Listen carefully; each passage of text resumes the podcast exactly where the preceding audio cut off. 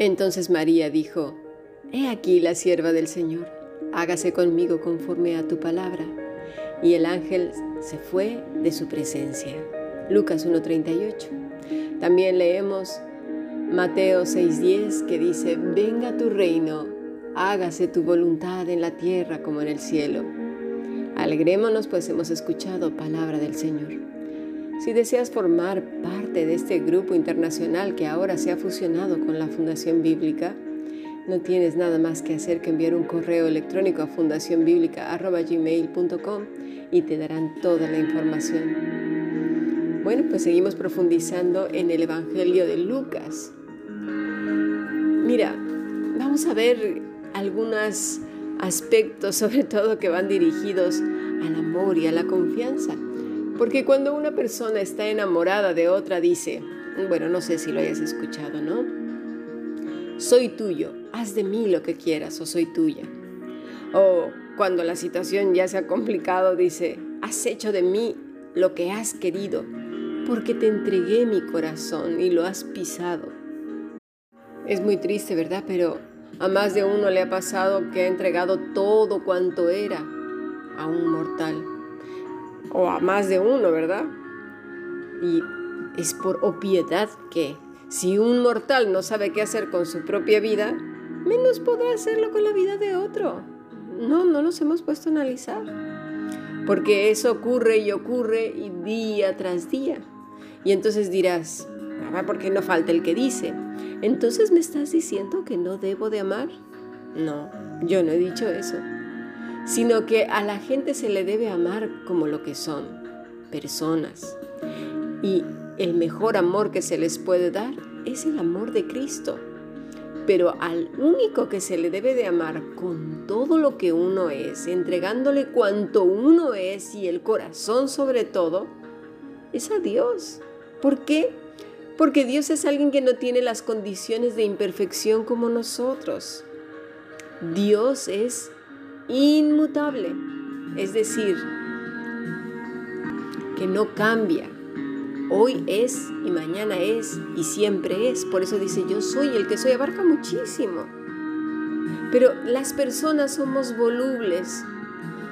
Hoy queremos, mañana ya no, hoy me caes bien, pues mañana ya no, y vamos cambiando, ¿verdad? Hoy te soporto, mañana no o simplemente se me han cruzado los cables o una persona mejor y bueno, ¿verdad? Ahora este el matrimonio ya es por días. Por eso las relaciones ya no, no cuajan ni siquiera tres años. Entonces la gente cada vez más se mueve por intereses. Y bueno, pues así nos está yendo. Dios no es así, es inmutable dentro de muchas cosas que, que tiene el Señor y otras que no conocemos, ¿verdad? Somos la única especie junto con Satanás que hemos optado por vivir en las tinieblas, encantados de la vida, ¿verdad? Que hemos creído que si pensamos que le damos tiempo a Dios y levantamos un altar en nuestro corazón, le hacemos el favorazo. Y esto último, esto último es propio de la humanidad. Satanás y sus demonios temen a Dios, ¿eh? En Lucas 1.38, María reconoce su posición delante del Creador, a quien le conocía bien.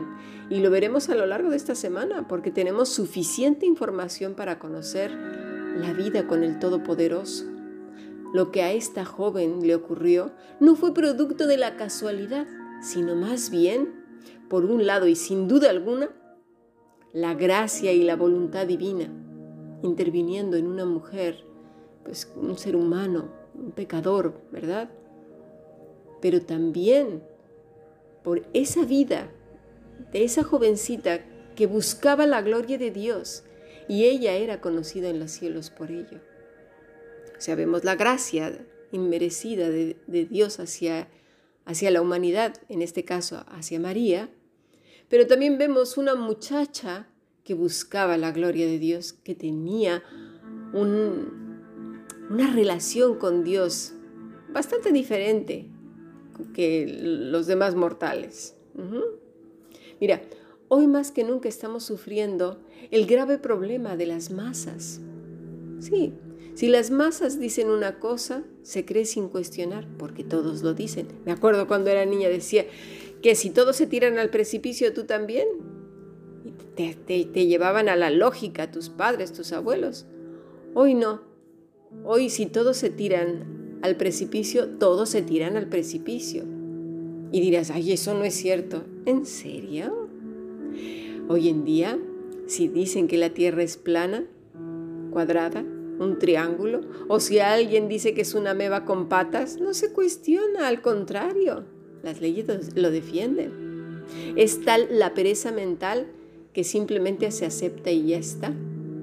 Decía el físico teórico Stephen Hawking antes de fallecer, y no me refiero justo antes, ¿eh? en los días antes, sino cuando todavía estaba en vida, que una de las mayores amenazas para la humanidad era lo que el hombre estaba creando, y refiriéndose específicamente a los virus y a las vacunas, ya que en el caso de las vacunas, combinaban el virus con ADN humano y de animales y luego se lo inoculaban a las personas, cuyos resultados en muchas vacunas ha generado problemas de salud severos. Por ejemplo, la vacuna del rotavirus, ADN humano con ADN de vaca.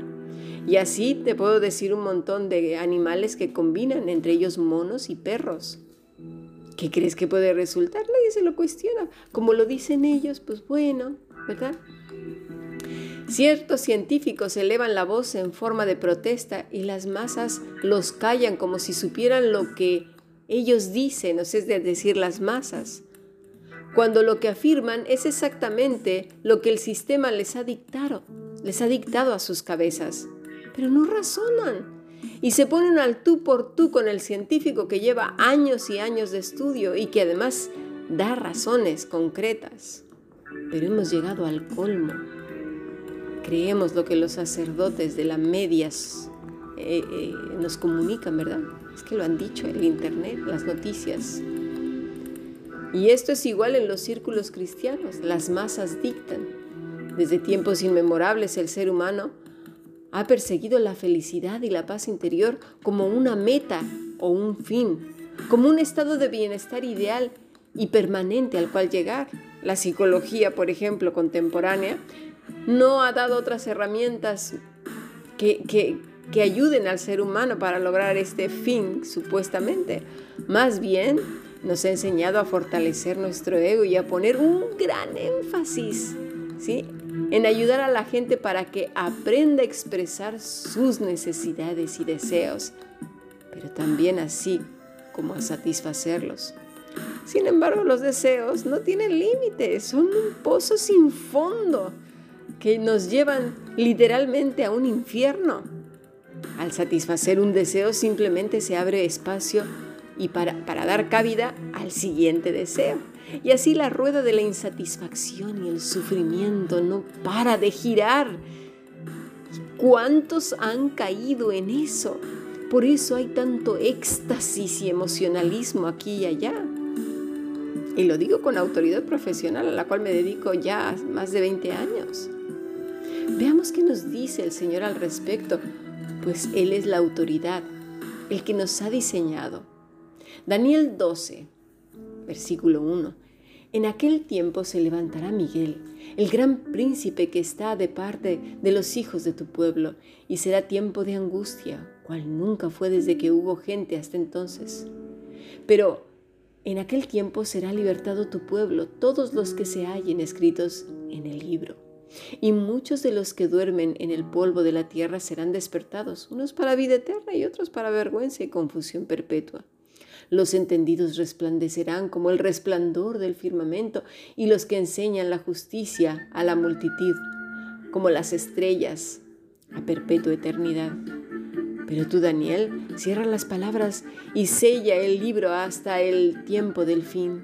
Muchos correrán de aquí para allá y la ciencia aumentará. Esto es verdad. Lo estamos viendo ahora mismo. Este pasaje específicamente nos está hablando de los tiempos finales y ahora mismo los estamos viviendo sin duda. Mira lo que dice el versículo 3 acerca de los entendidos que resplandecerán como el resplandor del firmamento. ¿Quiénes son los entendidos? Pasemos a nuestro siguiente podcast.